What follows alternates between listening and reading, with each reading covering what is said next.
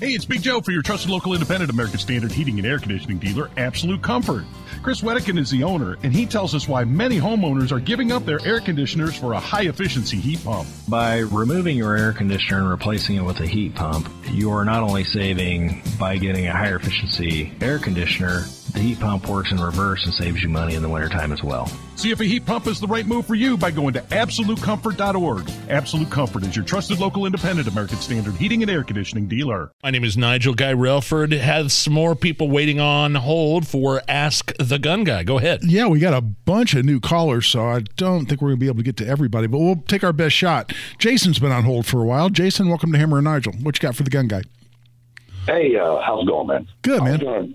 My question is that uh, they they started this open carry law now in the states, and I've heard from several people that you have to have it a holster where it's uh, on eye view.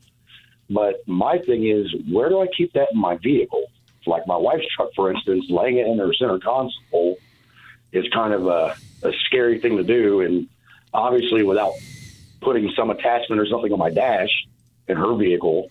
But like in my truck, I usually just carry it right in the center console in eye view, obviously. But is there am I allowed to put that in my center console? Oh yeah, and Jason, are you talking about constitutional carry? And it, has yeah. someone told you that you can only open carry with constitutional carry? Because that's not right. Yeah. You can you can really? you can carry concealed. You can carry openly. It can be in your center console, um, as long as as you or your wife's not a prohibited person, uh, meaning right. there's some uh, federal or state law that says you cannot possess a firearm. You can carry openly. You can carry concealed. You can have it in the console. It doesn't have to be out and in the open, and that's true carrying it uh, down the street. You can have it in a holster uh, that's completely concealed, and, and, that's totally legal under constitutional carry. Let's go back to the phone lines. And Chris, Chris, welcome to Hammer Nigel. Hey. Yeah. Hey, what you got? Uh, I was wondering, you talked right to bear arms and stuff. Like I make knives and stuff. Like, is there any laws or restrictions or anything as like far as carrying blades of some sort? A blade of some sort? Yeah, like said he makes knives.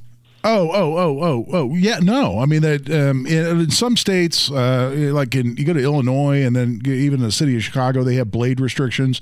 Uh, blade can't be uh, too long, for instance. Uh, Indiana doesn't have anything like that. I mean, you can you can you can carry a, uh, a you know a Roman era uh, longsword if you want to. It'd be legal. Um, and the only thing Indiana prohibits, get this, is a knife that propels the blade like a projectile.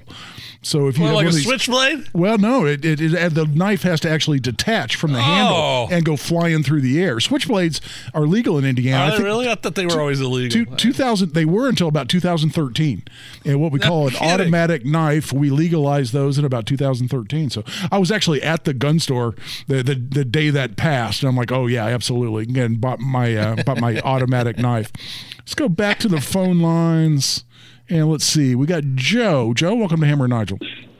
Hi, guys. Hey, uh, hey I just wanted to uh, propose to you that using hollow point ammunition doesn't mean you're trying to use really, really, really deadly force, but you're being a safe and responsible gun owner. Yeah, because it avoids pass throughs, over penetration. Exactly. It avoids pass throughs. It's not going to go in your neighbor's house. It's not going to go in your neighbor's apartment. It's going to disintegrate when it hits furniture and walls. Yeah, but yeah, Joe, it's a fair point, and I've I've made that statement myself publicly. But I'll tell you this as well. So wait, what's the argument against hollow point? Then we got about a minute left here. Well, that, that there have been some prosecutors across the country that have said that, that it causes more damage than oh, non-hollow point ammo. So they've said, "Oh, well, you clearly intended to." kill someone, not just defend yourself because you were using this ultra dangerous ammo that's ludicrous in my mind. First of all, cops all carry hollow point ammunition. Secondly, and Joe made this point, it's totally it's totally legitimate. Why do I carry a gun to begin with? It's to stop a threat.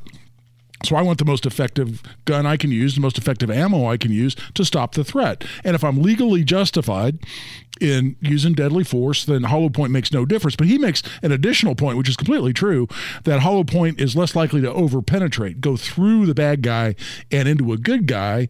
And so you're you're you're helping to not endanger others around you if you use hollow point ammo. And that's totally legit. It, it, it's much less likely to pass through somebody and keep going. More of the Hammer and Nigel show coming up after 5 o'clock, 93 WIBC. Whether it's audiobooks or all-time greatest hits, long live listening to your favorites. Learn more about Kisqali Ribociclib 200 milligrams at kisqali.com and talk to your doctor to see if Kisqali is right for you.